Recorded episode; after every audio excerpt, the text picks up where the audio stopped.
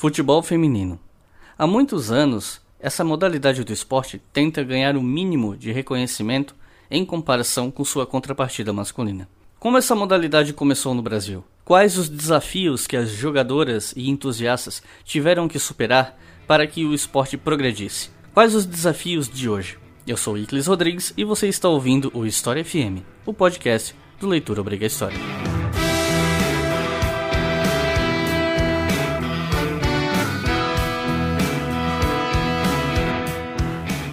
Salve, ouvintes do História F M, bem-vindos a mais um episódio do podcast do Leitura Obriga História. E hoje vamos falar sobre futebol feminino, mais precisamente a história dessa modalidade no Brasil. E ao meu lado hoje está alguém que vocês já conhecem muito bem, se vocês acompanham o nosso canal religiosamente, que é a Mariane. Por favor, Mariane, se apresente ao pessoal. Oi, pessoal, aqui é a Mariane que está falando. É um prazer estar aqui com vocês pela primeira vez, espero que não seja a última, né? E a gente vai conversar hoje um pouquinho então sobre futebol feminino, aproveitando aí que a gente está na época do, da Copa do Mundo, que está acontecendo agora na França, vocês devem estar acompanhando. Vamos saber um pouquinho mais sobre a história desse esporte, então, dessa modalidade. É isso aí, pessoal. Então, antes de a gente entrar no assunto, vamos falar um pouquinho sobre a loja do canal.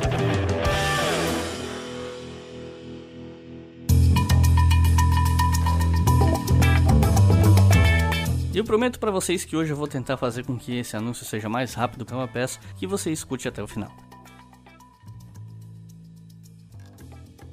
Primeiro, falar das nossas camisetas na Doppel Store. Se você adquirir três camisetas, na hora de fechar a compra vai ter uma opção de colocar um cupom. Se você botar o cupom L três P dois, você leva uma das três camisetas de graça. Então essa é aquela chance de você adquirir três das nossas camisetas pelo preço de duas, e até para dar uma aliviada no frete e tudo mais. Então vai aqui no feed, aqui embaixo na descrição desse feed tem um link ali para nossa loja. Se você comprar por aquele link, a gente ganha uma comissão e você ajuda o nosso trabalho. Por fim, eu comecei uma campanha no Catarse, e não é uma campanha como a do Apoia-se, que é contínua. Essa é uma campanha fechada de sessenta dias para financiamento coletivo de um documentário para rebater as coisas que o jornalista Leandro Narlock escreveu sobre zumbi, escravidão, palmares, movimento negro e etcétera no seu livro O Guia Politicamente Incorreto da História do Brasil.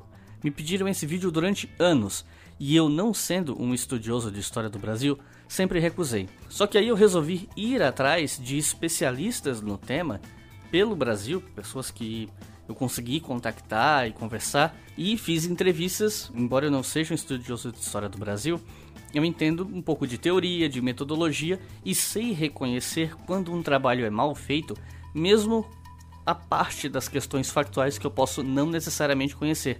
Dá para identificar o sensacionalismo e os problemas metodológicos. E por conta disso, eu venho trabalhando nesse projeto há quase um ano.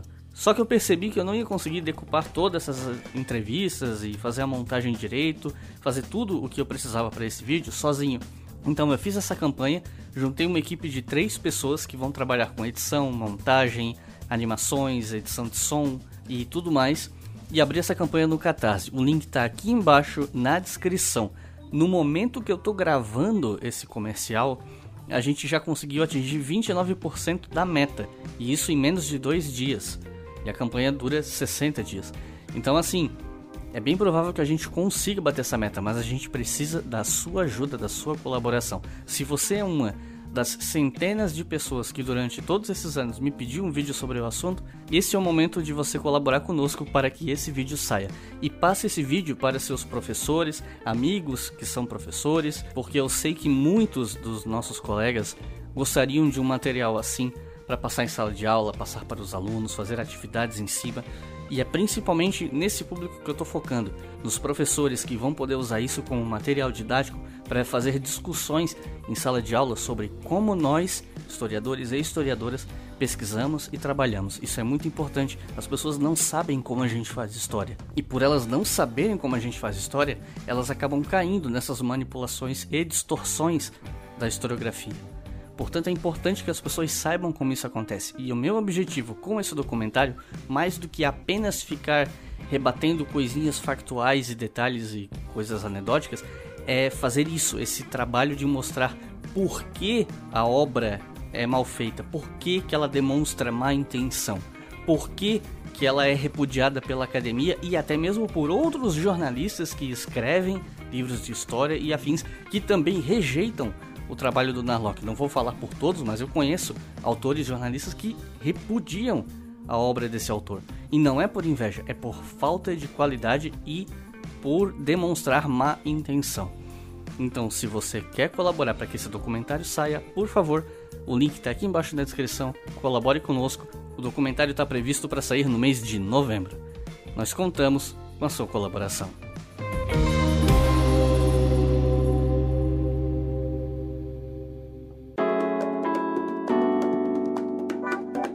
Para começar a falar sobre futebol feminino no Brasil, qual você considera que é o marco inicial, o momento assim inicial para começar a falar dessa modalidade aqui no Brasil? Não sei nem se eu deveria estar chamando de modalidade, não sei nem qual seria o termo técnico correto, mas enfim, qual seria o começo dessa nossa história?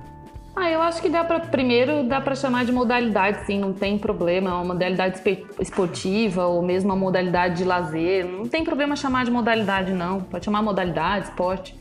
Sobre o marco, ela é, ela é uma coisa um pouco controversa, né? Tem gente que diz que o marco do futebol feminino, ele chega quase junto com o futebol dos homens, né? O futebol masculino, quando ele chega lá em mil e oitocentos e bolinha com Charles Miller. E tem outras pessoas que alegam que o futebol das mulheres, ela é uma prática que nasce com o circo, né? A gente tem uma pesquisadora aí da, da F G V, a Aira Bonfim, que fala sobre a predominância no, do circo como uma expressão artística cultural do Brasil e que o futebol de mulheres está inserido nessa perspectiva. Tudo isso ali dentro da década de trinta, né, a questão do circo. Mas a gente sabe, através de outros trabalhos, que não foi necessariamente no circo que o futebol de mulheres nasceu ou surgiu no Brasil, né? Ele começou a ter as primeiras partidas disputadas logo ali na década de vinte, mil novecentos e vinte e um, se não me engano, foi a primeira partida é, registrada em jornal é, de duas equipes de mulheres que disputaram um jogo amistoso, nada oficial com campeonato, um amistoso. Então tem essa questão da questão do circo, né? Tem essa dicotomia, não vou nem dizer que é uma cisão, mas o campo também não é... É, ele não concorda, as pessoas que estão estudando a modalidade no Brasil não concordam com o marco inicial. Então tem gente que fala que foi no circo e tem gente que fala que foi um pouco antes, ali no começo da década de vinte. Mas de qualquer forma a gente pode dizer com toda certeza absoluta que é entre a década de vinte e a década de trinta, né? Precisaríamos aí de mais levantamentos históricos, de outros dados, é, para poder achar de fato qual foi o, o marco inicial da modalidade. E ao contrário dos outros episódios, dessa vez a participação do ouvinte será no começo do programa. Então eu vou chamar o quadro Vox Populi.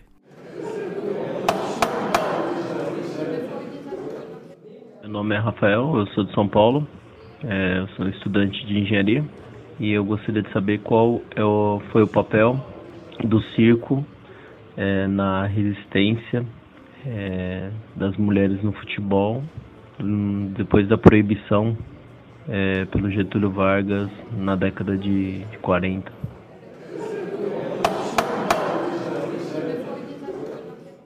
Bem, na questão da década do, do governo do Getúlio Vargas, eu não sei se o circo ele tem uma predominância tão grande nos processos de resistência.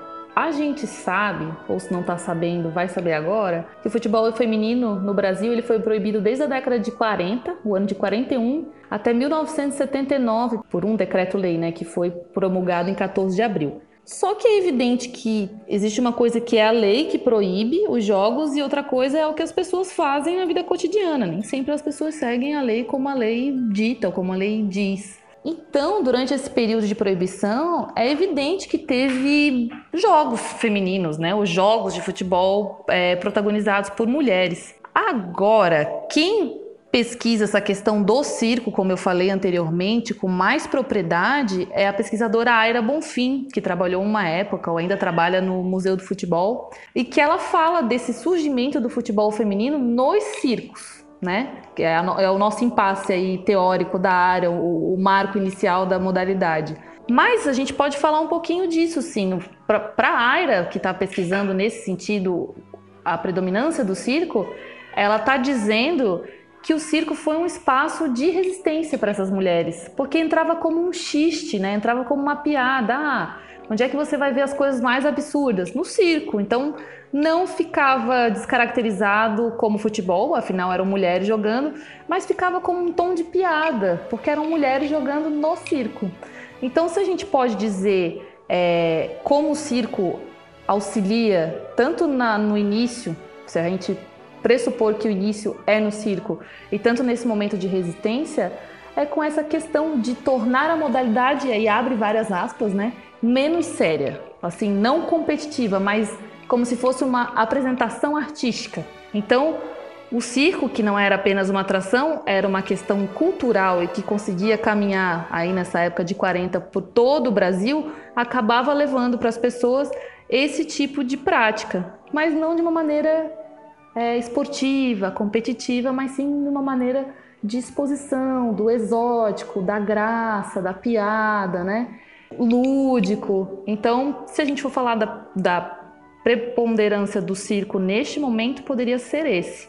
A resistência se dá a partir da medida que o circo traz as partidas de futebol jogado por mulheres, mas de uma maneira é, não séria, de uma maneira engraçada, de uma maneira lúdica, de uma maneira subversiva em alguma medida, porque estava proibido, mas é, localizada dentro da própria dinâmica que contempla as pessoas no circo, né? E você falou que a proibição ela se deu em mil novecentos e quarenta e um, certo? Certo. Sob que argumentos exatamente a prática do futebol feminino estava sendo vetada, proibida pelo governo? Ai, ai, bem, essa é uma questão assim que quando você pega os trabalhos de antropologia, de história, de ciências sociais, até de educação física que falam sobre a modalidade, sempre traz esse decreto-lei, porque ele é minimamente absurdo, assim, para falar pouco. Então, esse decreto-lei, como eu falei, que foi promulgado dia quatorze de abril de quarenta e um, ele falava que não só o futebol, mas outras modalidades, como o atletismo, as lutas, é, outras modalidades esportivas, estavam proibidas às mulheres porque eles não eram adequados à natureza feminina. E aí a expressão natureza feminina consta na lei. Mas a gente sabe que todas essas leis aí que, que vêm balizando o Brasil, desde que o Brasil é Brasil, tem uma série de, de preconceitos e sexismos bem arraigados. Então, esse, se a gente for parar para pensar em questão de lei, essa questão do esporte acaba sendo ainda uma mais suave, né? Vamos botar várias aspas aí nesse suave, porque a gente sabe que tiveram leis que só foram cair em setenta e sete, que mulheres não poderiam se divorciar, ou, como, ou que mulheres que não eram virgens na época do casamento poderiam ser devolvidas para a família. Então, dentro do... do do hall do direito brasileiro de leis absurdas e esdrúxulas, essa acaba sendo uma menos esdrúxula, mas ainda assim bastante complicada, né? Porque quando você diz que essas modalidades vão ser proibidas por conta de uma natureza feminina, o que que se pressupõe? Tem uma série de pressuposições que se pode levantar a partir daí, né? De que as mulheres são um sexo frágil, de que as mulheres têm que ser necessariamente maternas, tem que ficar dentro de casa, tem que cuidar da família, tem que cuidar dos filhos, tem que cuidar do marido e não deveriam estar nos campos de futebol jogando, competindo, é, disputando, né? Então, essa é a lei que embasa todo esse processo aí de é, retirada das mulheres de dentro dos campos de futebol. E eu vou te dizer, em alguma medida, Iclis, que eu acho que ela corrobora até hoje em dia, quando a gente ouve assim, ah, mas o futebol feminino não tem técnica, ah, mas o futebol feminino é feio de ver. Não estou dizendo que as pessoas têm conhecimento da lei, que elas ainda estão usando a lei para dizer esse tipo de coisa. Mas eu acho que esse imaginário aí da natureza feminina, da mulher como sexo frágil, da mulher como não podendo estar dentro do campo de futebol, ainda permanece É, nesse subconsciente do brasileiro e da brasileira, sabe? Quando a gente ouve essas coisas hoje. E eu digo que a gente ouve porque a gente ouve mesmo. A Copa do Mundo começou há poucos dias e eu escuto de colegas, alunos, sei lá, pessoas próximas de mim dizendo: ah, mas o futebol feminino é tão feio, né? Não, gente, não é que é uma questão de feio, é uma questão que você tem que ver toda a história da modalidade no contexto em que ela surge. E a gente tem um contexto bem complicado e bem misógino e bem sexista para o futebol feminino no Brasil. Então você não pode esperar que o futebol dos homens, que tem aí mais de setenta anos no país, e o futebol das mulheres, que tem um pouco menos de quarenta, tenham a mesma, é, como é que eu vou dizer, qualidade técnica. Não dá, né? São coisas distintas, ainda mais porque o futebol de, de feminino, ou o futebol praticado por mulheres, passou muito tempo sobre esse foco de que as mulheres têm uma natureza feminina que é frágil e logo elas não podem estar dentro do, do campo. E não tinha uma história, eu não sei se eu que estou viajando, mas acho que eu cheguei a ler alguma coisa sobre isso, de que também se argumentava, isso ainda dentro da coisa da natureza feminina, de que todo o impacto, a força, os choques corporais, tudo que envolve essa atividade física pesada do futebol poderia ser perigoso para a maternidade ou alguma coisa do tipo. Não tinha uma coisa assim também? Tem, tem. Tinha uma coisa assim também e vai bem nesse sentido aí da natureza feminina e maternidade, né? Dizia-se, e aí não está na lei, mas é o que, é o que pairava aí no imaginário social, social da época e talvez até não, não tão antigamente, vou te falar bem a verdade, de que se as mulheres tomassem uma pancada, uma bolada, né, no, na parte do baixo ventre ali, onde fica o útero, elas ficariam inférteis, ou seja, não poderiam ter filhos. Então o jogo era muito perigoso para a condição da mulher de mãe. Então mulheres que gostariam de ser mães não deveriam jogar porque elas poderiam ficar inférteis jogando, quando a gente sabe que infertilidade se dá e acontece por N outros motivos e uma bolada no baixo ventre não tem nada a ver com isso. É, não estou dizendo que mulheres grávidas não poderiam abortar um bebê se jogasse e recebesse uma bolada no baixo ventre, isso é uma questão. Agora, ficar infértil não passa por esse tipo de contato, pancada ou qualquer coisa do gênero. Mas teve essa história assim de que o futebol era um esporte muito perigoso, porque de fato as mulheres poderiam perder essa condição natural, naturalizada ou esperada delas, de nós, né? Porque eu sou mulher também, é, de que a gente deve ser mãe, e aí o futebol não vai ao encontro disso, né? Ele vai contra isso. Inclusive essa coisa da infertilidade eu até acho que é, talvez seja mais fácil um cara tomar uma bolada no saco e ficar infértil do que uma mulher tomar uma bolada no baixo ventre e ficar infértil, né? Então, se é por questão de fertilidade, então, né, vamos, vamos fazer os caras jogar com proteção no saco, então. É, a gente sabe que tem alguns esportes nos Estados Unidos que os homens têm que jogar com proteção, com saqueira, né? Tipo, futebol americano, eles têm que jogar. Porque, de fato, uma pancada mais forte, uma torção, ninguém queira, né? Uma torção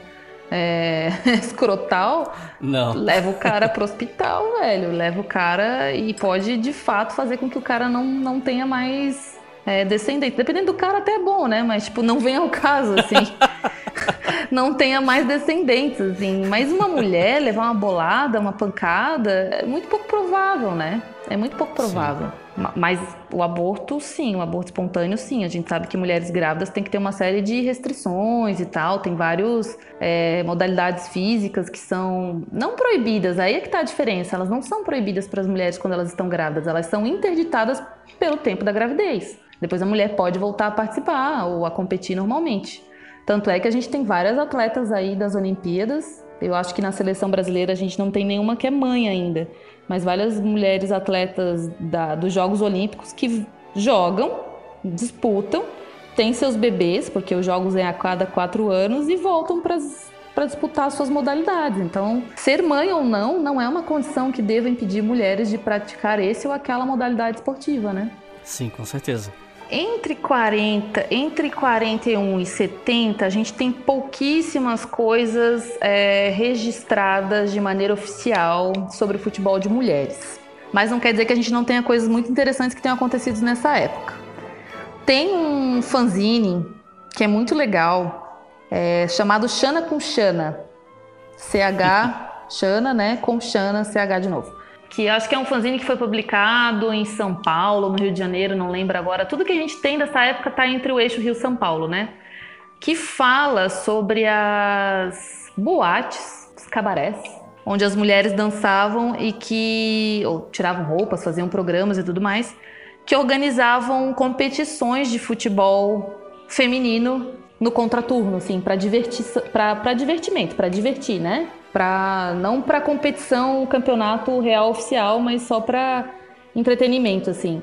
Então essas mulheres consideradas aí mulheres da vida fácil, mulheres puta, né, como a gente chamaria hoje no bom e claro português, foram mulheres, sempre elas, né, é, que tiveram algum tipo de resistência e que continuaram jogando futebol, mas de novo que nem aquele argumento do circo, como se fosse um lazer, um, um xiste, uma piada, uma contranorma, sabe, nada...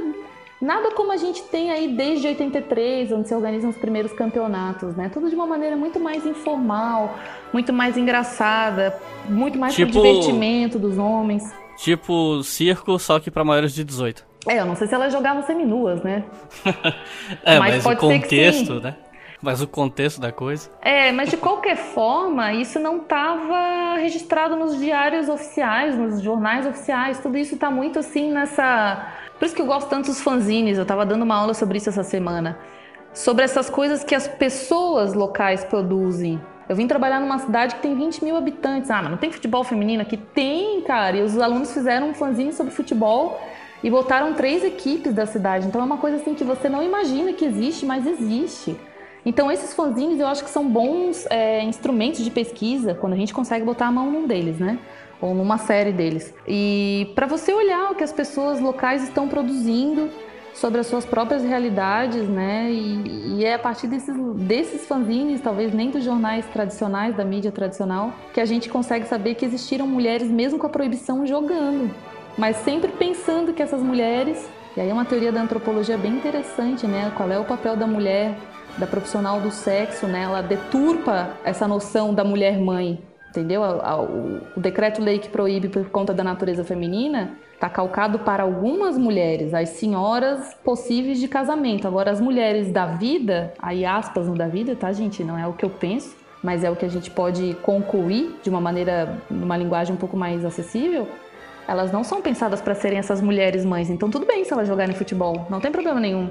Ah, mas ela não vai poder ter filho. Melhor ainda, não corre o risco de nenhum homem ficar na dúvida se aquele filho é dele ou não, entendeu? Essa é a questão. Sim. Então essas mulheres, é, essas prostitutas, essas mulheres dançarinas de cabaré, subvertem a ordem desde que o mundo é mundo, e a elas é permitido, né? Ou pelo menos está proibido no decreto, mas elas não se tem, não se tem notícia de que elas foram presas ou receberam alguma multa por conta desses jogos. Inclusive foram muito aclamadas e aplaudidas, né?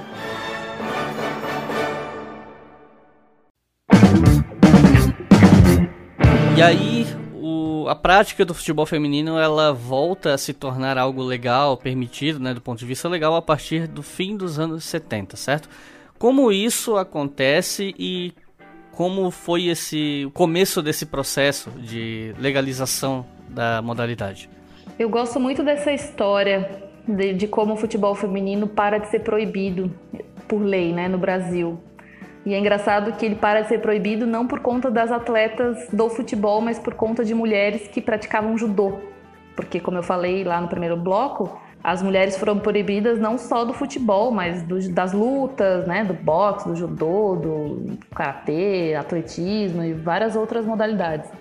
Então a gente tem uma história bem legal sobre a equipe de judô brasileira é, coordenada.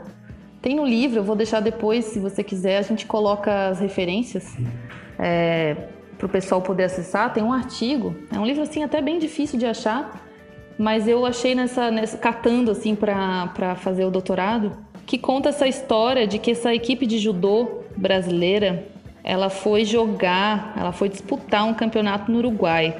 E aí o técnico submeteu, escreveu as atletas com nomes de homens para disputar lá. lá no Uruguai. E as mulheres foram, disputaram, evidentemente trouxeram medalhas, e quando elas chegaram no Brasil, elas foram chamadas pela C N D, que era o, o, o, era um órgão, tipo uma C B F, que fazia o controle da, da, dos esportes no Brasil na, do, no Brasil na época, né? Perguntando por que é que essas mulheres que estavam proibidas por lei tinham ido fazer uma competição, ou disputar uma competição oficial fora do Brasil, e por que ainda tinham sido escritas com nomes de homem. Aí esse técnico, esse dirigente da seleção de judô feminina muito espertamente, mandou suas atletas, né, botarem os seus kimonos e trazerem no pescoço as medalhas que tinham ganho para ir visitar o, o, o chefão lá da C N D que estava dando uma prensa, estava tentando dar uma prensa. E aí, quando viram isso, foi um apelo emocional, um apelo bem forte, assim, e, se não me engano, isso aconteceu no começo de setenta e nove, e aí em setenta e nove, no final, a lei é revogada. Há também, isso é uma história, né? Mas há também aquela questão da política, que aí, no começo da década de oitenta, a gente começa a ter um enfraquecimento do regime militar no Brasil. E aí algumas leis, elas vão caindo aos poucos, né? Também a gente tem todo o movimento feminista aí da década de sessenta, de setenta, que chega no Brasil, essa segunda onda do movimento feminista, que chega no Brasil e que ajuda também a quebrar algumas regras e algumas leis bem esdrúxulas, como aquelas que eu falei no primeiro bloco. Então essa é uma história muito legal de como o futebol feminino voltou à legalidade, mas não pelo futebol feminino, pelo judô das mulheres dessa década de setenta, setenta e nove especificamente. E aí, claro, cai essa proibição ridícula e as mulheres voltam a poder se organizar para campeonatos oficiais. E aí você me pergunta qual é o primeiro campeonato oficial que se tem no Brasil. Tem um trabalho de mestrado da Caroline Soares de Almeida, onde ela trabalha com o Sport Clube Radar, que foi um clube é, de futebol feminino lá do Rio de Janeiro. E essa equipe, ela surge em oitenta e um, então aí três anos depois que essa lei cai, né? E os primeiros campeonatos de futebol que existem, eles começam, do futebol feminino especificamente, eles começam no ano de oitenta e três. Então aí, setenta e nove, oitenta, quatro anos depois. E é chamado a Taça Brasil de Futebol Feminino. Tudo isso vocês conseguem olhar com mais cuidado na, na dissertação da Carol. É uma Taça Brasil de Futebol Feminino, mas que acontece basicamente na cidade de São Paulo, ou no estado de São Paulo, porque teve no Rio, Marechal Hermes, Niterói, eu acho que teve uma edição em Campinas. Onde é, não tem muitos clubes participando. O Radar aparece em quase todas, é, todas as edições, se não em todas. E algumas outras equipes, uma de Goiás, uma de Minas, uma de São Paulo. Sempre a, esse, essa questão aí, é, de novo o eixo Rio-São Paulo participando, né? E a taça é levada em quase todos os anos pelo Radar, o que acabou por consolidar o Radar como uma das melhores equipes da década de oitenta no Brasil. Talvez por ser a mais proeminente, né? Sim. E aí, quando a gente vai olhar aí, lembra da Placar, que era uma revista bem famosa aí na década de oitenta, noventa? Lembro, lembro. Tem muita coisa sobre o Radar na revista Placar. Não tô dizendo que a revista Placar é um, é um bom instrumento para você pesquisar, mas pelo menos lá tinha-se algumas reportagens sobre isso. A Placar, ela tem uma questão bem sexista também com a representação das mulheres nas suas revistas, né? Até porque o slogan da Placar era Placar, futebol, sexo e rock'n'roll, alguma coisa assim, né? Então era uma revista bem voltada para o público masculino. Então as jogadoras apareciam geralmente de biquíni, ou seminuas, ou tendo que responder umas perguntas, ah, quando foi o primeiro ano que você perdeu sua virgindade, com quem? Umas coisas assim, bem tipo nada a ver, que você vai pesquisar ou vai perguntar como jornalista. Se fosse eu, eu teria muita vergonha de perguntar um negócio desse pra uma pessoa aleatória, né? Mas a Placar perguntava e fazia umas reportagens assim. Mas, querendo ou não, é lá que a gente encontra um pouco dessas histórias aí da década de oitenta. É o veículo. Então, se lá no começo a gente pesquisa nos fanzines, na década de oitenta a gente olha um pouco pra esse... para essa Placar, assim, para quem não sabe, ela também tem quase todo o acervo dela disponível online, então dá para fazer pesquisa com o acervo da Placar ainda hoje. E outra coisa que é legal é que tanto essa Taça do Brasil de Futebol Feminino, quanto o Campeonato Carioca, que tinha um Campeonato Carioca, afinal o Rio de Janeiro estava crescendo a partir do Radar como um espaço do futebol para mulheres, eram organizados pelos dirigentes dos clubes. O formato da Taça Brasil tinha geralmente oito oito equipes participando em dois, que eram divididas em dois grupos, né? Onde todos jogavam contra todos. E essas quatro equipes, duas de cada que pontuavam melhor, passavam para a semifinal. Daí ia mata-mata, né?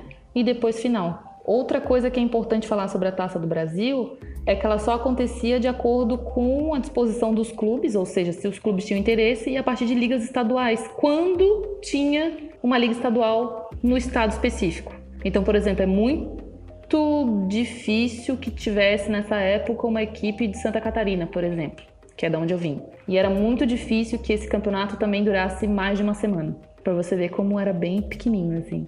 Sim, nossa, comparando com o masculino que dura, nem sei, oito, dez meses, nem sei quantos. Ah, é quase um ano inteiro. Quando você entra no período de recesso ali das festas, logo já tá entrando, né? Porque o campeonato, os estaduais acontecem no interstício entre o, campo, o Brasileirão. Então a gente tem um ano inteiro de futebol masculino. E, e... antes de começar o, o Brasileiro ainda tem a Copa do Brasil, começa acho que um pouco antes, né? É, é meio paralelo, né? Mas... Sim. É, mas tem, tem. O que acaba sendo um pouco chato também, né? Sim. É. E, e pelo que o pouco que eu ouvi falar, porque eu também não sou lá um grande é, entusiasta de futebol, bastante desgastante pros jogadores, né? Ter que jogar dois campeonatos paralelamente, assim. É, com as mulheres, hoje não acontece muito, assim, de ter que jogar dois campeonatos. Elas conseguem fazer, apesar de que recentemente a gente tem o Brasileirão, né? De futebol feminino também, mas ele também não dura dez meses, nem a pau. Dura pouco tempo. A gente pode falar um pouco sobre isso depois, no próximo bloco, quem sabe. Mas nesse começo, assim, a gente vê como era precário, assim, nada de grandes prêmios também para a equipe vencedora. Era tudo muito simples, sabe? Tipo, imagina, um campeonato de futebol, você não consegue pensar no Brasil tendo um campeonato de futebol masculino, nem que seja de areia, sei lá, em uma semana. Você não pensa um negócio desse, né? Mas o futebol feminino, ele começa assim... Por isso que a gente tem que tentar desmistificar essa fala de que ah, o nosso futebol feminino não tem técnica, não tem, sei lá, não é bonito. Mas, gente, presta atenção em todo o processo histórico. A gente não pode se alienar do processo histórico das quais as coisas estão inseridas, né? Não é possível fazer isso. Então, a gente tem que olhar para a perspectiva de que, tá, se o futebol feminino ele não é bonito, ele não é técnico, ele não é tático, tem toda uma história por detrás disso. E hoje não, não é diferente. Ah, mas hoje os campeonatos duram mais de uma semana. Duram, mas não necessariamente as mulheres têm é, um financiamento, um patrocínio elevado que permita que elas vivam só para o futebol, né? As mulheres têm que trabalhar em outros, em outros empregos para poderem jogar. Você consegue imaginar, sei lá? Não vou comparar com o Neymar, nem com um jogador super famoso, porque são, assim, na perspectiva do futebol... É, para cada um jogador que vira bilionário, a gente tem muitos outros que não chegam a isso, né? Mas você consegue pensar em jogadores, sei lá, um jogador aí de um grande time da Série A, que não é tão proeminente, que tenha que trabalhar, por exemplo, oito horas num trabalho de carteira assinada e jogar futebol no final de semana? Não, cara, vive só para isso. Ele vive disso. Ele tem carteira assinada, ele tem uma série de... De, de, de regras de traba- trabalhistas que o protegem, as mulheres não. E o que permite a ele se dedicar muito mais nos treinos, nas atividades físicas para melhorar a massa muscular, fôlego, impulsão, né? Então, sim, mesmo é... o time mais chumbrega, palavra velha, né? Mesmo o time mais chumbreguinha, ele tem pelo menos uma academia, um condicionador físico que vai... dizer para esses atletas, né, ó, tem que descansar, tem que comer assim, tem que fazer aquilo, vai para musculação, papapá.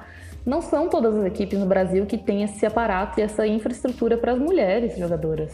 Olha, pelo menos da época que eu fiz trabalho de campo para o meu doutorado, que foi ali entre dois mil e treze e dois mil e quinze, muito, muito pouco. Eu não sei se de dois mil e quinze para cá, aí quatro anos, pode ser que tenha mudado muita coisa. Mas eu não sei se mudou ao ponto de ter todos os clubes, por exemplo, do, da Copa do Brasil ou do Brasileirão de Futebol Feminino com uma infraestrutura do caramba. Até porque eu sei que teve essa medida da FIFA que teve que... que colocou, né, que as grandes equipes de futebol do Brasil teriam que ter uma equipe de futebol feminina. Não vou dizer o nome da equipe para não tomar um processo. Mas tem uma grande equipe da Série A de futebol masculino que já ganhou o Brasileirão, já ganhou... Campeonato Mundial de FIFA e tudo mais, que tem uma equipe de futebol feminino, tem a sua equipe de futebol masculino, que onde os seus jogadores juntos devem ganhar, tipo, uma porrada de dinheiro, nem sei o valor. E tem uma equipe de futebol feminina que não é mantida pela equipe, ou seja, o dirigente foi lá, olhou para um trabalho social num bairro de São Paulo e falou: ah, eu vou dar a camiseta do meu time para vocês e durante as competições vocês jogam, mas a gente não se preocupa com muito mais do que isso, entendeu? Ou seja, só, só fachada, para se adequar à lei. Ele paga um salário, provavelmente a equipe paga um saláriozinho pequenininho para as meninas, uh, mas não assina carteira, não tem esse vínculo de trabalho, não tem a preocupação. Então, é a equipe que gere, a pequena equipe, né? Aí a grande equipe só vem com a camiseta e com algumas benesses, muito poucas, né? Se comparado aos homens. Então, tem isso, depois dessa... dessa... imposição da FIFA, né? Bom, eu sei que no meio da fala você falou de São Paulo e você falou que era um time que tinha mundial, então a gente já pode descartar o Palmeiras, né? Ah, é. Porque o Palmeiras não tem mundial. É. E me diz uma coisa, e nos anos noventa? Eu pergunto os anos noventa porque, assim, eu, embora tenha nascido em oitenta e seis, eu sou uma criança dos anos noventa. Eu também. E eu me recordo, né, com muita vivacidade, que o futebol, claro, o futebol sempre foi uma febre no Brasil, sempre foi um esporte muito querido, muito jogado, mas a vitória do Brasil na Copa de noventa e quatro, ela teve um impacto muito grande nesse sentido, porque era a primeira Copa que o Brasil ganhava desde mil novecentos e setenta, uhum. né? Então... É, o Romário se tornou um grande ídolo, ele, o Bebeto, o Branco, o Tafarel. Eu, eu me recordo, fugindo um pouquinho do futebol rapidamente, quando o Guga foi campeão em Roland Garros. Uhum. Do dia pra noite, o que eu mais via era a molecada comprando tênis e raquete de tênis pra jogar. Meus amigos, meus vizinhos, do dia pra noite eles se interessaram por tênis do nada, estavam indo aprender a jogar em quadra particular e tal. E... sempre que surgem, assim, ídolos ou equipes que chamam mais atenção, sempre rola esse impacto no, no público, no pessoal, e, né, rola esse incentivo. E aí eu te pergunto, você sabe me dizer se o impacto que a seleção de noventa e quatro, o futebol nos anos noventa, se isso de alguma maneira ajudou a impulsionar o futebol feminino no Brasil, ou foi algo que passou batido? Olha só, a primeira equipe de futebol feminino nacional no Brasil, se não muito me engano, nasceu em mil novecentos e oitenta e oito, um pouco, antes, um pouco antes da Copa de noventa e quatro. Por que oitenta e oito? Porque a primeira Copa do Mundo de futebol feminino aconteceu em mil novecentos e noventa e um, do mundo. Tá? A primeira Copa do Mundo de futebol feminino aconteceu em noventa e um. A primeira Confederação Sul-Americana de Futebol, que seria o... É, o, é um jogo que os homens também, né? É a Copa América, no caso, né? Também aconteceu em mil novecentos e noventa e um. Eu não sei até que ponto, de fato, esse campeonato de noventa e quatro, ele serviu para impulsionar o futebol feminino das mulheres durante a década de noventa. O que a gente sabe é que entre os anos noventa e dois mil, É, foi um ano, foi uma década, desculpa, não foi um ano só, foram dez anos, em que o futebol feminino se expandiu. Então a gente passa da ausência total delas nos campos de futebol, até o final de setenta, para um aumento expressivo de campeonatos nacionais, regionais e internacionais, né? Mas para falar um pouquinho da Copa do Mundo, já que a gente, você puxou aí a Copa de noventa e quatro, que foi um clássico, eu acho que é a primeira memória que eu tenho minha de criança, eu devia ter uns três anos, com meu pai comigo no colo, chorando, comemorando o tetra e tal, bem, bem representativo, né? É, a gente tem aí desde o ano, desde mil novecentos e noventa e um, oito edições de Copa do Mundo. É pouquinho se você for parar para pensar nas Copas do Mundo de futebol masculino, mas eu acho que a gente nunca pode comparar, a gente deve olhar para a modalidade para ela própria, né? E aí alguns dados que eu acho que são legais. Em noventa e um, a primeira Copa do Mundo acontece na China. China não é um país que tem tradição muito grande de futebol, nem masculino nem feminino. Aí em noventa e cinco, a Copa acontece na Suécia, que tem, que tem tradição de futebol feminino. Sim, a seleção sueca é uma das mais fortes do mundo. Exatamente, engano, né? Exatamente. Em noventa e nove e em dois mil e três, esse campeonato acontece nos Estados Unidos, por dois anos consecutivos. Aí, em dois mil e sete, a Copa volta de novo para a China. Você tá vendo?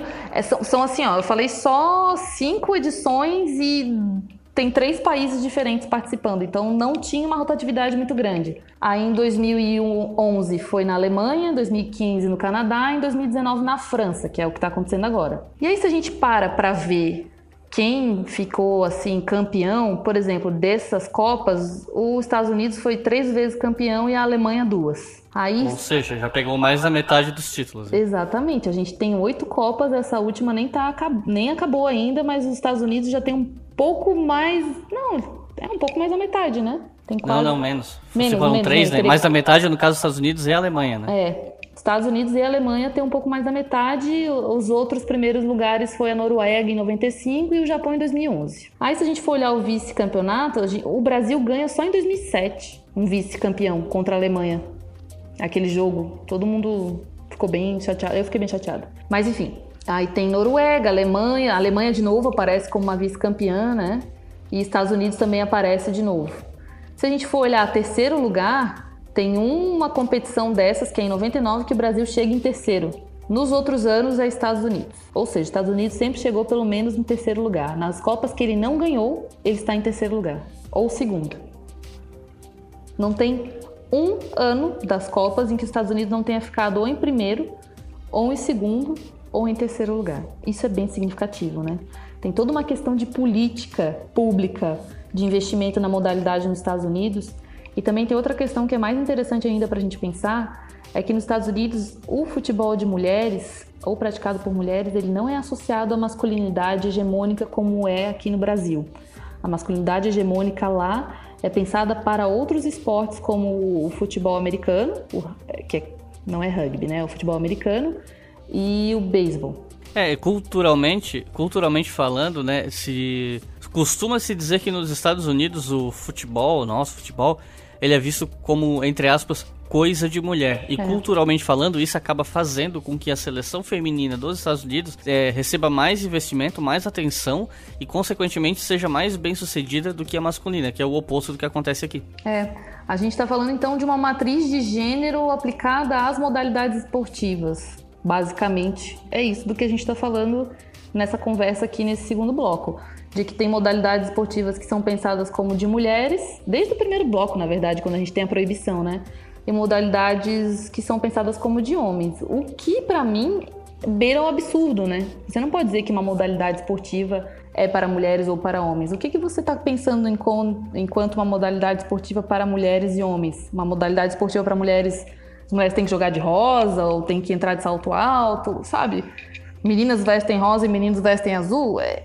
É surreal que você pense isso, não só lá na década de quarenta, eu acho que lá a gente até consegue explicar por conta de toda uma questão cultural, né, de formação, mas quando você continua repetindo essas coisas em pleno século vinte e um, quase dois mil e vinte a gente tá, é, é, ela beira um pouco, para mim, beira um pouco o surrealismo.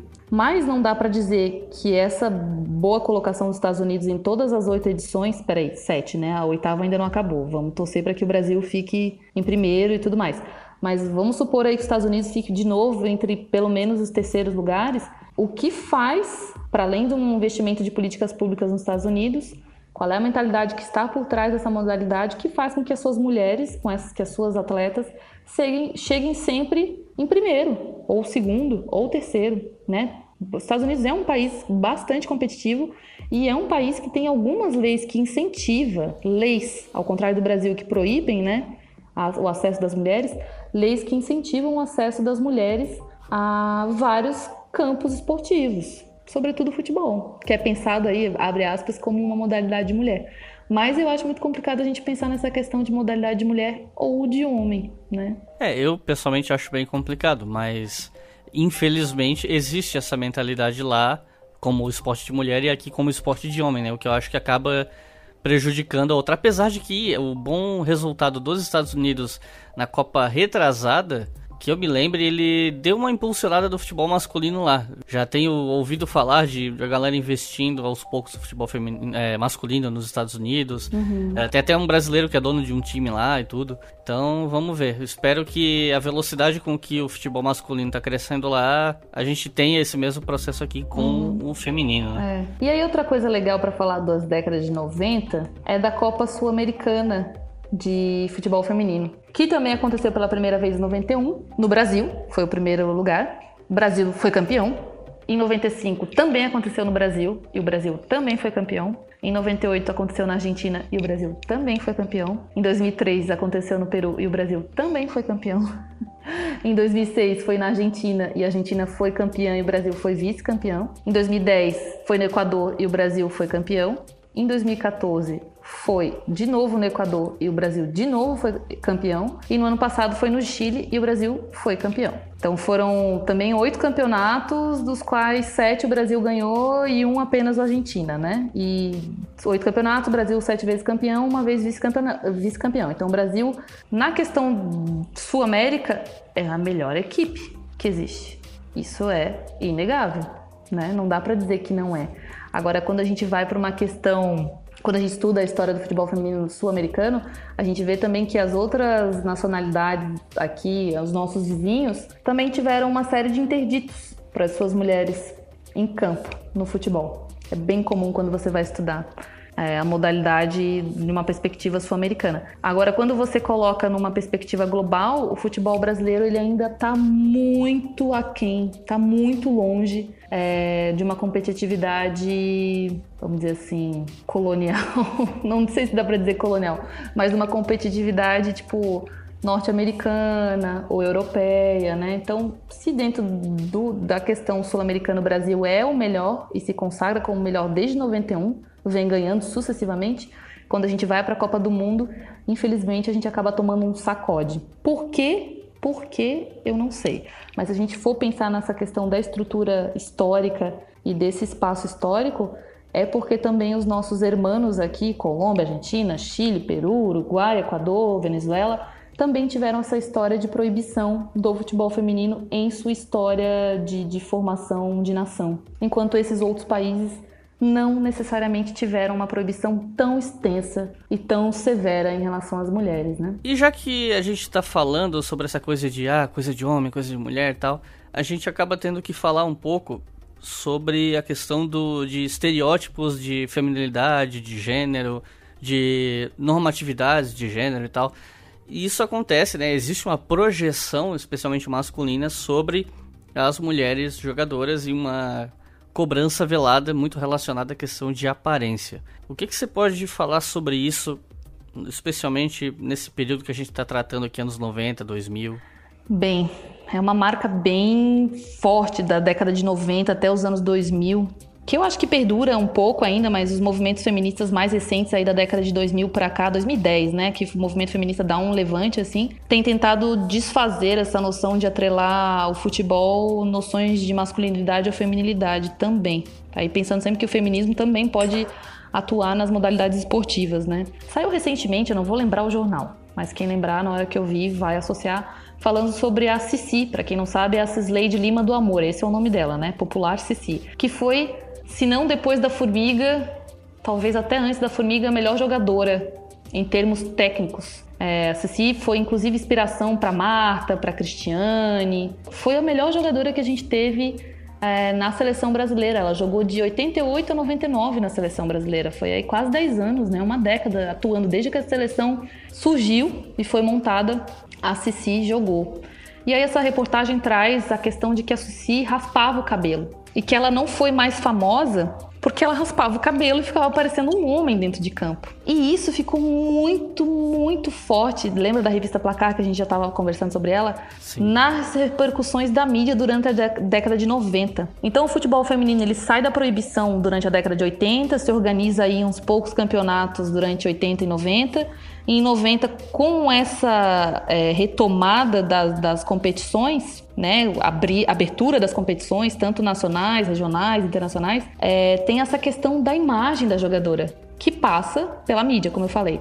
Então tem uma série de reportagens da Placar, que a gente que é feminista, que gosta do futebol, lê e passa raiva, porque traz assim as mulheres, tipo... hiperfetichizadas, né, é, de uma maneira exótica e sexista, dizendo que as mulheres é, que jogam futebol devem manter seus traços de feminilidade. O que que é? Curvas, não podem ser musculosas. É, cabelo comprido, não pode raspar o cabelo. Unha pintada, não pode ir de qualquer jeito. Coisas que você olha para um jogador e você não dá a mínima, né? Se o cara, tipo, corta o cabelo ou não, até vira piada na época da Copa, né? Qual é o corte de cabelo mais esquisito? Mas as mulheres têm que estar sempre com o cabelo bem arrumadinho, bem no... quase obrigatório entrar de salto alto para jogar futebol. Não faz sentido um negócio desse. E aí tem uma coisa na Placar que fica muito, muito forte, que é essa questão é, das mulheres gostosas ou das mulheres boazudas que estão dentro do futebol. E é isso que fica marcado na década de noventa. Você até pode jogar futebol, desde que você continue super sexy, super bonita. Susana Werner é um ícone dessa época, não sei se todo mundo lembra, não sei se tu lembra dela. Lembro. Susana Werner, que era a namorada do Ronaldo, né? Então ela... É uma da... Ela é a musa da Placar na época. Ela apareceu em algumas capas da Placar da época. Sempre só se falava dela, só se falava dela por ela ser namorada do Ronaldo e por ser bonita. Eu não me lembro de nada de, do que, que eles falavam sobre o futebol dela. Só ela, de jogava, no, ela e... jogava no Fluminense. É, isso eu já não lembro. e ela eu não tá... lembro nem do time dela. Então, ela joga no Fluminense e ela sempre aparece nas pla... na Placar, quando ela tá na Placar, seminua.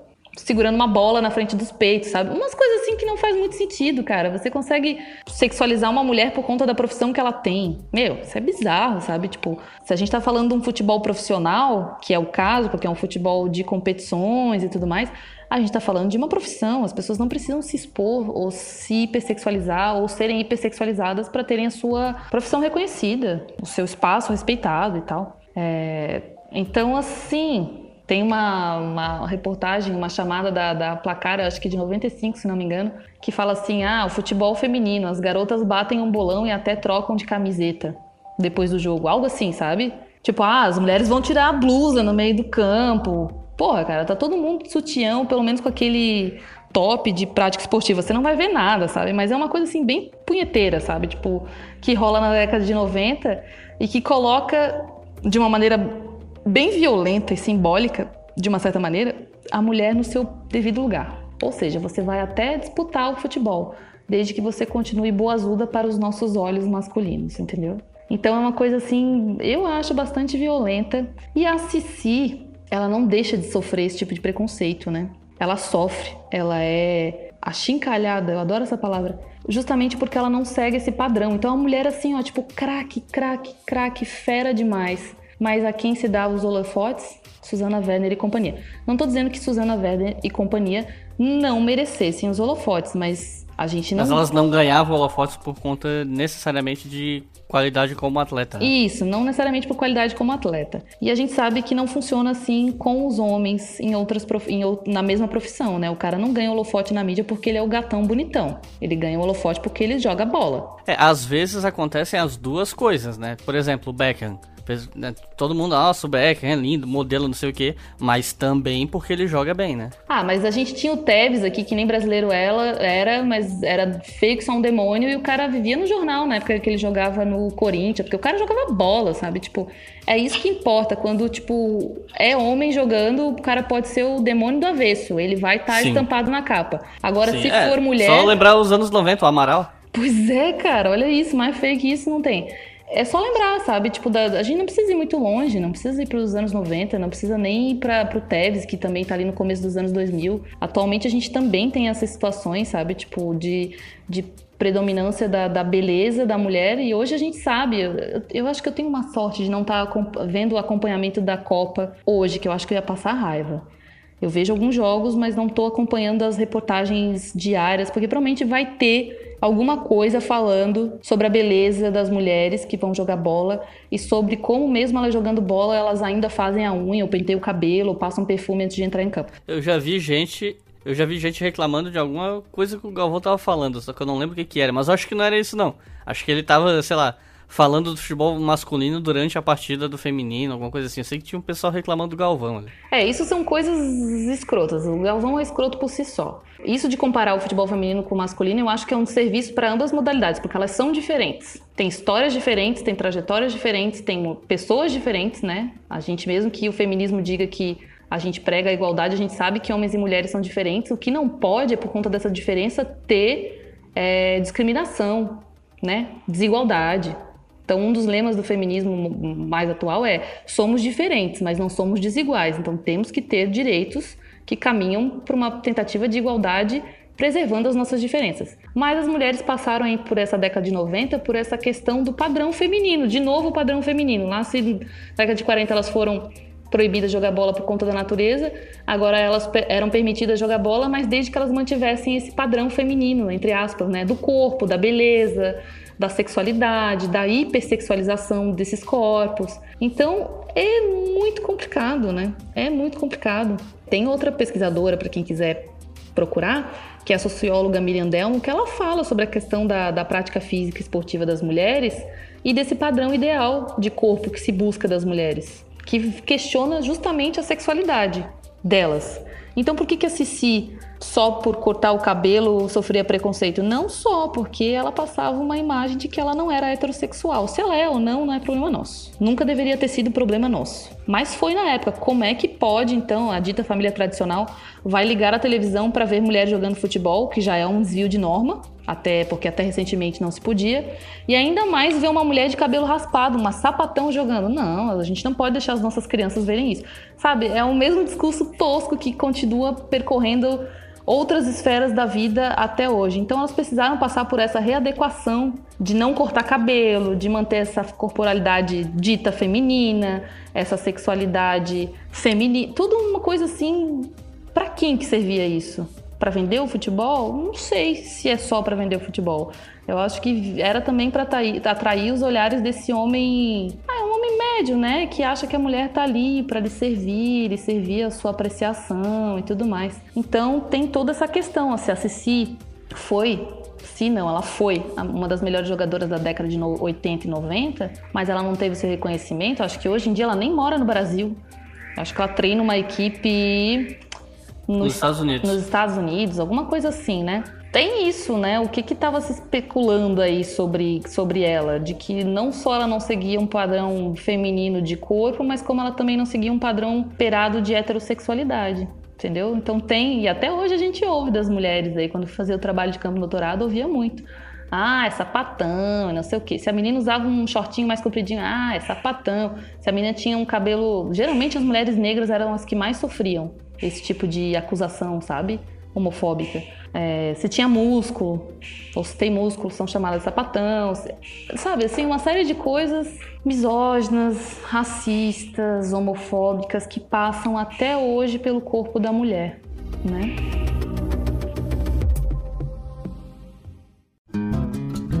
Tá gostando desse episódio?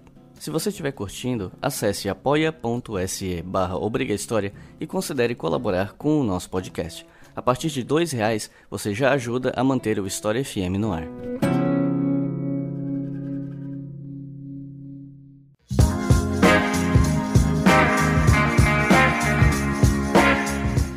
Agora há pouco eu estava falando sobre anos noventa e tal... Mas a verdade é que eu comecei a ouvir falar mais de futebol feminino sem ser a partir daquele olhar sexualizado dos anos noventa, que eu também via em revista, porque nos anos noventa eu gostava de futebol, comprava revista e tal.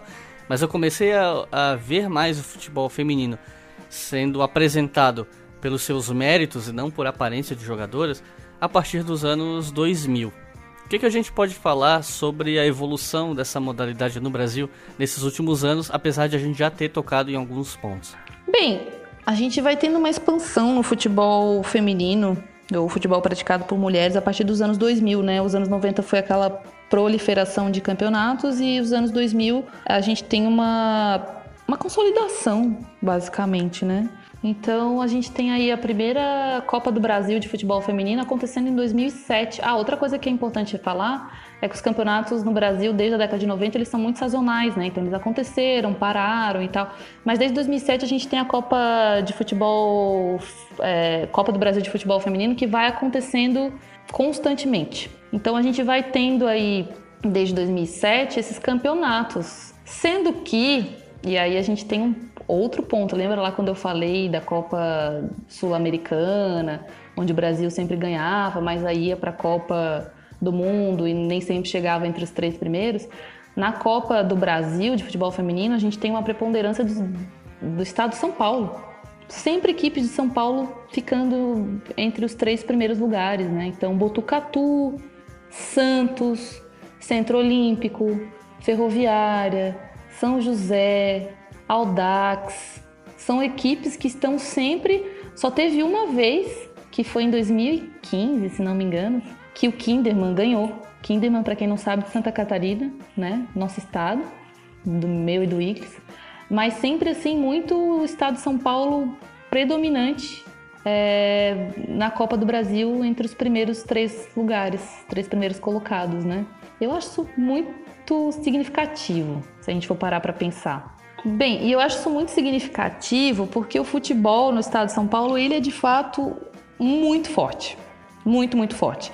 Temos muitas equipes, é, depois daquela medida em que a FIFA declara que as grandes equipes de futebol têm que ter uma correlata de futebol feminino, a gente tem aí um grande investimento do, do, dos quatro grandes de São Paulo, né? São Paulo, Santos, Corinthians e Palmeiras, em equipes femininas.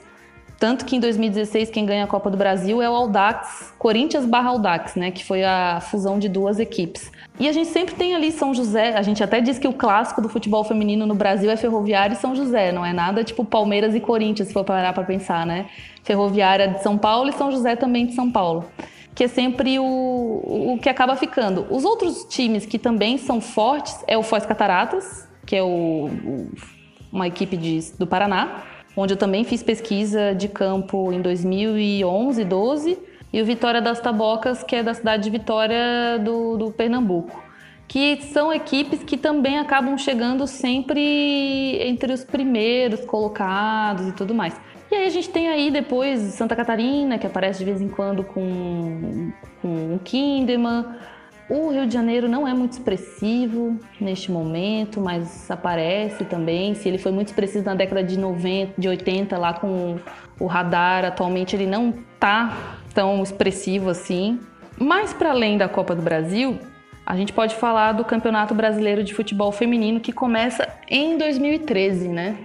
E que se torna daí essa principal competição de futebol de mulheres em todo o Brasil, porque a Copa ela, ela acontece É, em momentos muito específicos, né? A Copa ela geralmente conta com, acho que são trinta e duas equipes, num, num esquema de vai e vem, ela, ela demora poucos meses, né? Não, não dura um ano inteiro, geralmente é, são, ó, por exemplo, lembrei, critério de vagas para a Copa do Brasil, é trinta e duas equipes, representantes das vinte e sete unidades da federação que são escolhidas através do campeonato estadual, ou seja, saem do campeonato brasileiro. Ah, mas se o campeonato brasileiro existe desde dois mil e treze e a Copa desde dois mil e sete, como é que se escolhe antes? Só a partir dos campeonatos estaduais. Aí, agora, para além dos campeonatos estaduais para montar a Copa, a gente tem um campeonato brasileiro que também garante vaga na Copa do Brasil. Quem vence a Copa do Brasil vai disputar as, a Libertadores, que é outro campeonato que também surge aí na década de dois mil. Então, a Copa Brasileira, seria o Brasileirão Feminino, ela fica muito proeminente ali em dois mil e treze, justamente porque ela tem uma parceria com a Caixa Econômica Federal desde a sua criação. E aí consegue fazer esse ranking da Confederação Brasileira de Futebol do futebol feminino no Brasil.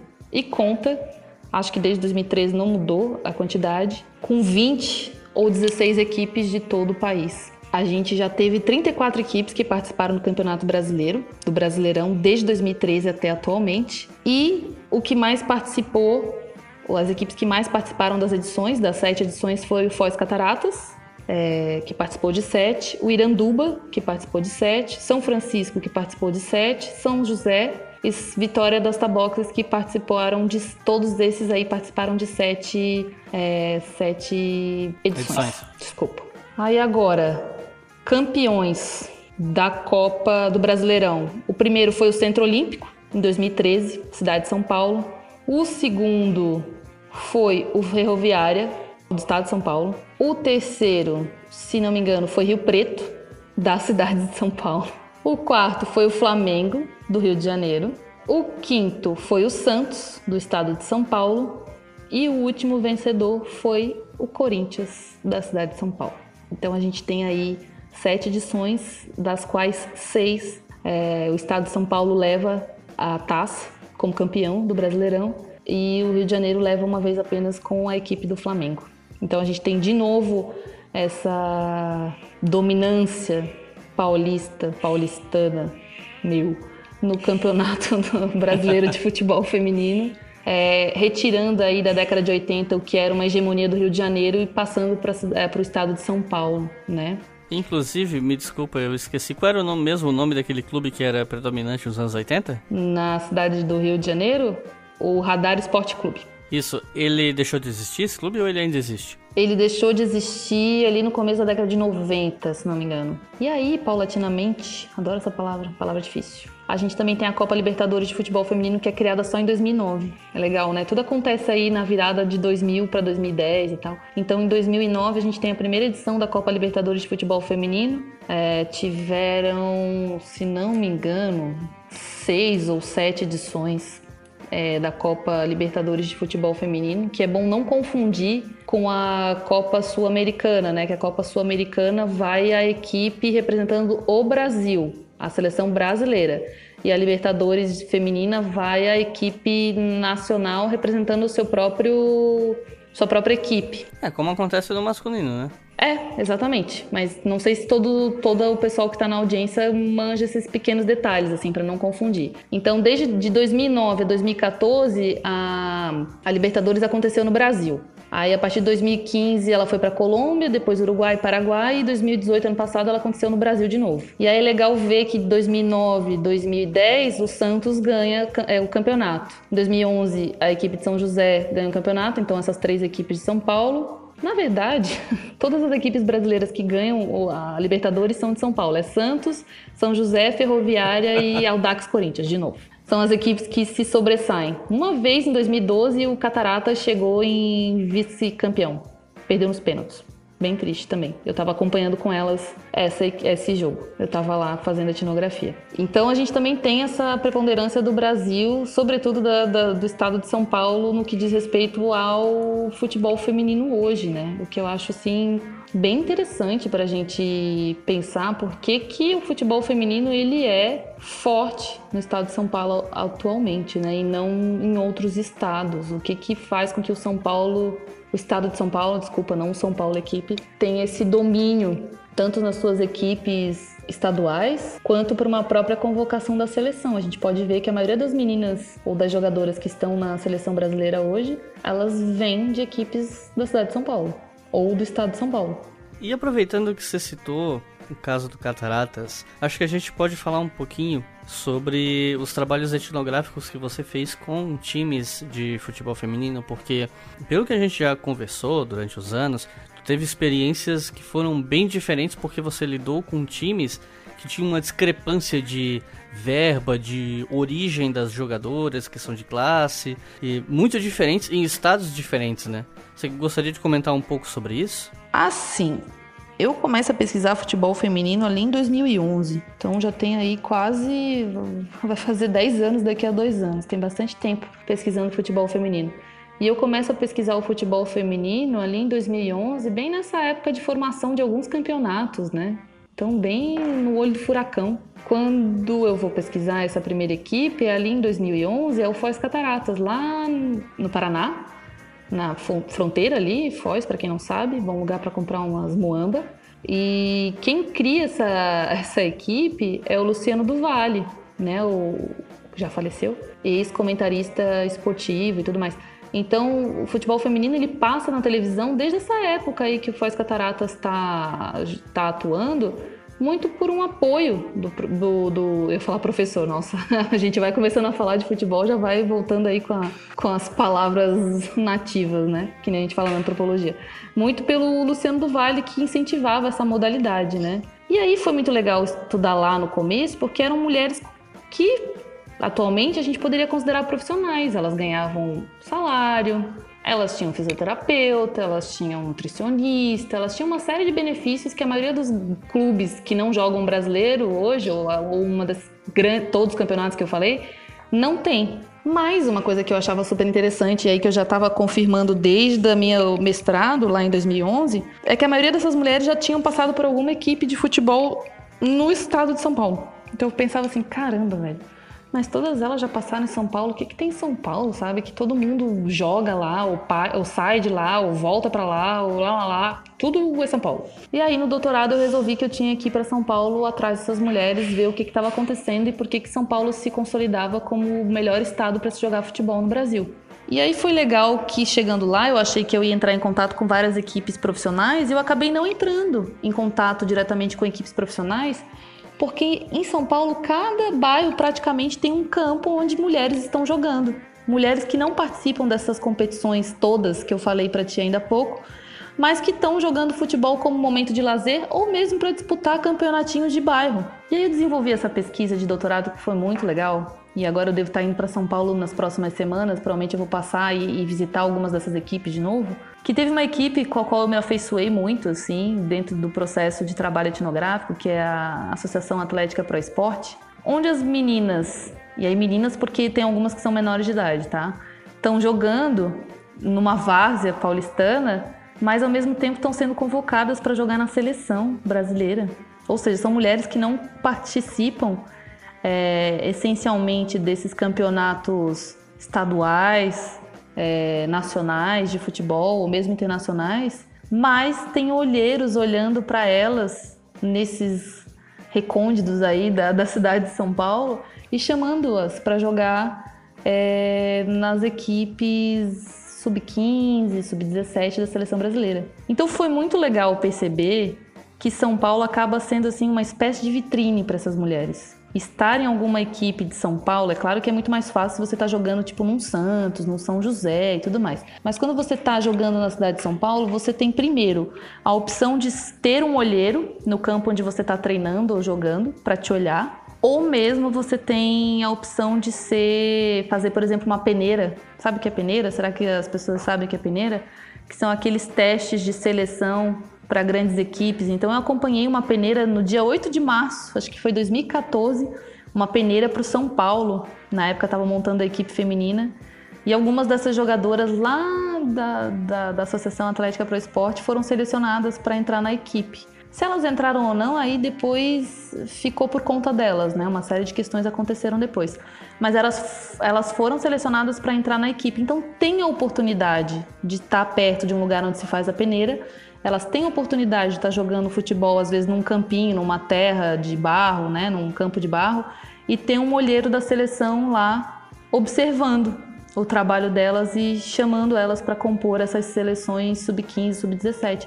Então, é de fato um espaço onde o futebol feminino, apesar de não ser muito valorizado, ele é mais valorizado de alguma maneira. Sim, São Paulo tem isso é, e é uma inquietação que surgiu lá no mestrado e, e durante o doutorado ela foi sendo respondida de alguma maneira, né? Levando em consideração que o time de Foz, ele tinha mais estrutura, tinha um pouco mais de investimento. Você conseguiu sentir essa diferença no cotidiano dos times, observando durante o trabalho etnográfico?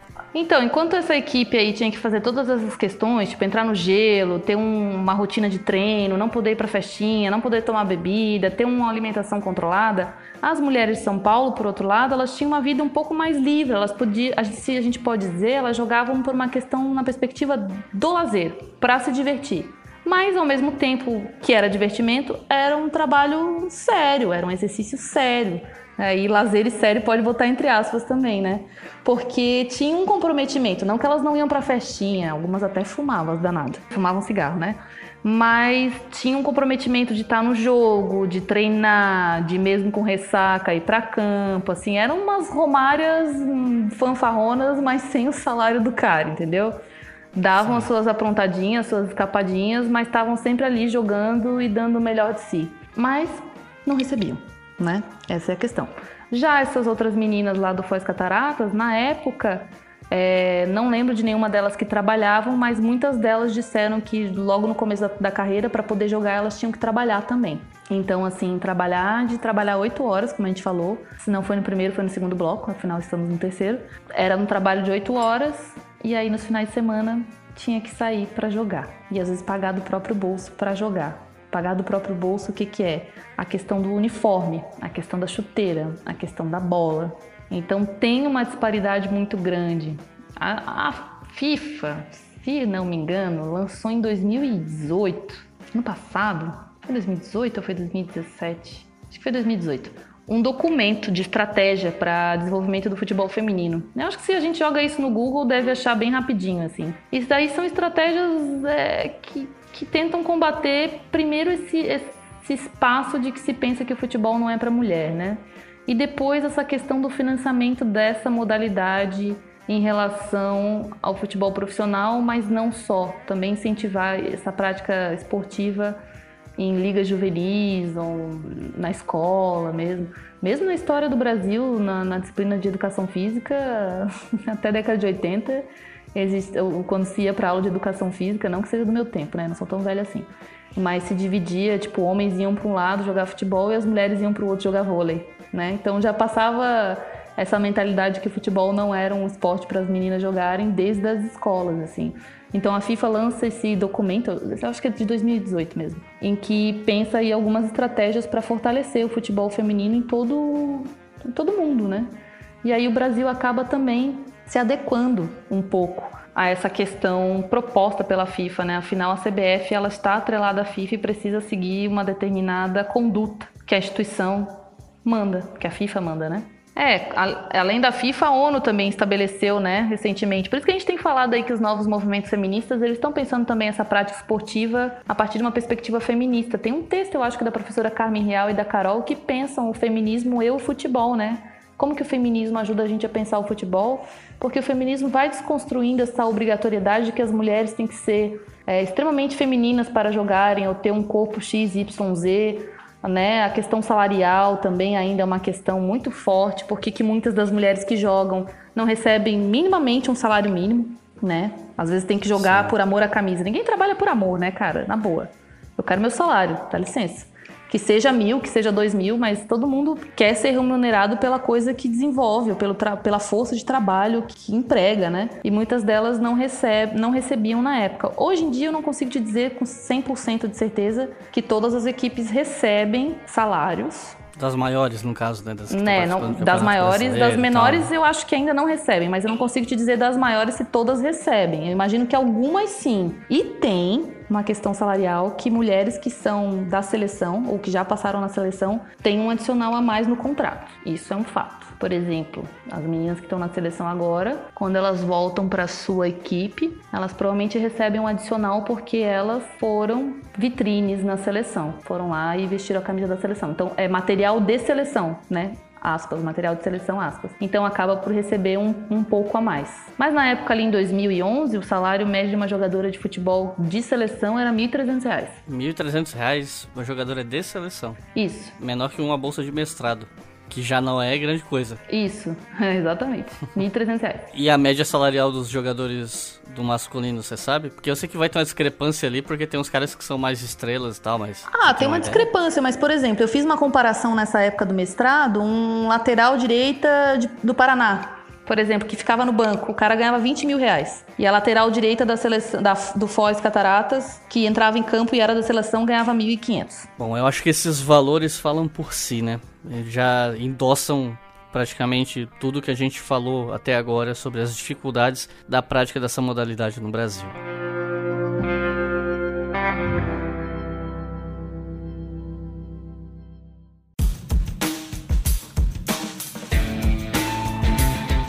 E bem, para finalizar, nós vamos para o tradicional quadro de recomendação de leitura sobre o tema do episódio. Então, a Mari vai sugerir algumas leituras, alguns livros para vocês sobre esse tema que vocês podem procurar por aí. Olha, livros sobre futebol feminino, a gente tem alguns. Tem um que foi publicado é, ano passado, não, dois mil e dezesseis, tô bem louca. É, ano passado é, foi organizado por uma colega minha, a Cláudia Samuel Kessler. O nome do livro é Mulheres na Área, dois pontos, Gênero, Diversidade e Inserções no Futebol. Ele foi publicado pela editora da U F R G S, então dá para encontrar no site da U F R G S esse livro. E é um livro que contém alguns capítulos, assim, que tem vários autores e autoras que estão escrevendo é, sobre o futebol a partir das suas pesquisas, né? Fora esse livro, tem mais um livro que eu, Cláudia e aí uma outra colega, a Leda, estamos é, submetendo para uma editora. A gente está esperando o ok para sair, que também seria um outro livro que dá para indicar. Agora, eu sei que recentemente saiu um livro que ele tá... Deixa eu ver se eu acho aqui, porque eu não lembro. Tá, só, só deixa eu te interromper. É, você citou o livro que tá para sair. Ele já tem título? Porque as pessoas vão precisar do título para procurar, né? Supondo que a editora mantenha o título original, né? Esse livro que tá para sair pela editora, que foi organizado pela Claudinha, pela Leda e por mim, o nome dele é As Mulheres no Universo do Futebol Brasileiro, que tem, acho que, dezoito entrevistas. dezoito entrevistas não, desculpa, dezoito artigos e uma entrevista. E é bem legal, assim, porque é um livro que está falando de gênero e práticas de resistência no futebol, nos rastros da profissionalização e as mulheres na história e na produção acadêmica no futebol feminino. Tem outro livro também que a gente pode indicar, que é do René Simões, que foi técnico da seleção, que o nome é O Dia em que as Mulheres Viraram a Cabeça dos Homens. É muito legal esse livro.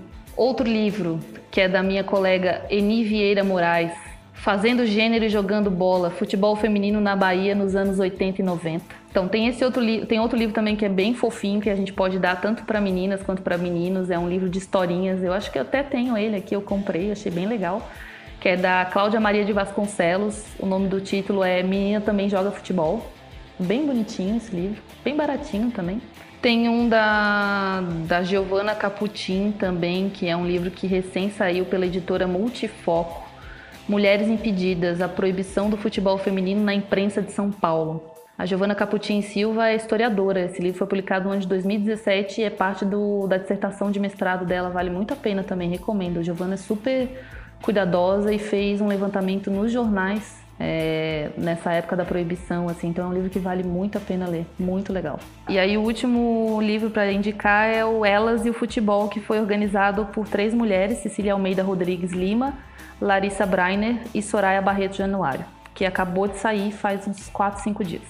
Bom, então nós vamos encerrando esse episódio. Muito obrigado para quem ouviu até o final, eu realmente espero que esse episódio tenha sido bacana, especialmente nesse momento de Copa do Mundo Feminino, e primeira, pela primeira vez passando na T V aberta, na Globo, com, com uma cobertura mais próxima do que a gente costuma ver do futebol masculino, é um passo importante e, e eu tenho visto, tenho sentido nas redes sociais que as pessoas, é, que tá rolando uma demanda em relação a isso, né, de informação, então eu espero que esse episódio tenha contribuído, tem ajudado a vocês a suprir um pouco essa demanda pelo assunto.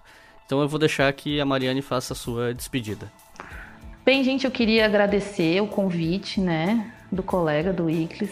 Estamos aí sempre, para o que der e vier.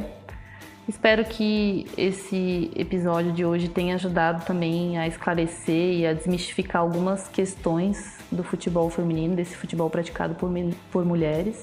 E queria agradecer, né, a, aos ouvintes que ficaram até agora no final. Eu sei que nem sempre é muito fácil ficar ouvindo, né, a gente falar, falar, falar, falar. Mas que esse episódio tenha servido para a gente olhar com um pouquinho mais de carinho para as mulheres que jogam bola atualmente, né? Tanto para as nossas precursoras lá, as primeiras, mas sobretudo para as mulheres que jogam bola hoje e que fazem e acontecem, né? Não à toa, a Marta aí é a melhor jogadora do mundo. E, inclusive, eu vi isso esses dias, comparado ao Pelé, ela é melhor no Brasil, que ele era o maior goleador em Copas, né? Ela já passou ele em número de saldo de gol. Então, é mais um ponto que reforça aí que, que o futebol feminino no Brasil é muito bom e ainda tem muito para crescer e conquistar. É isso aí, pessoal. Muito obrigado e até a próxima.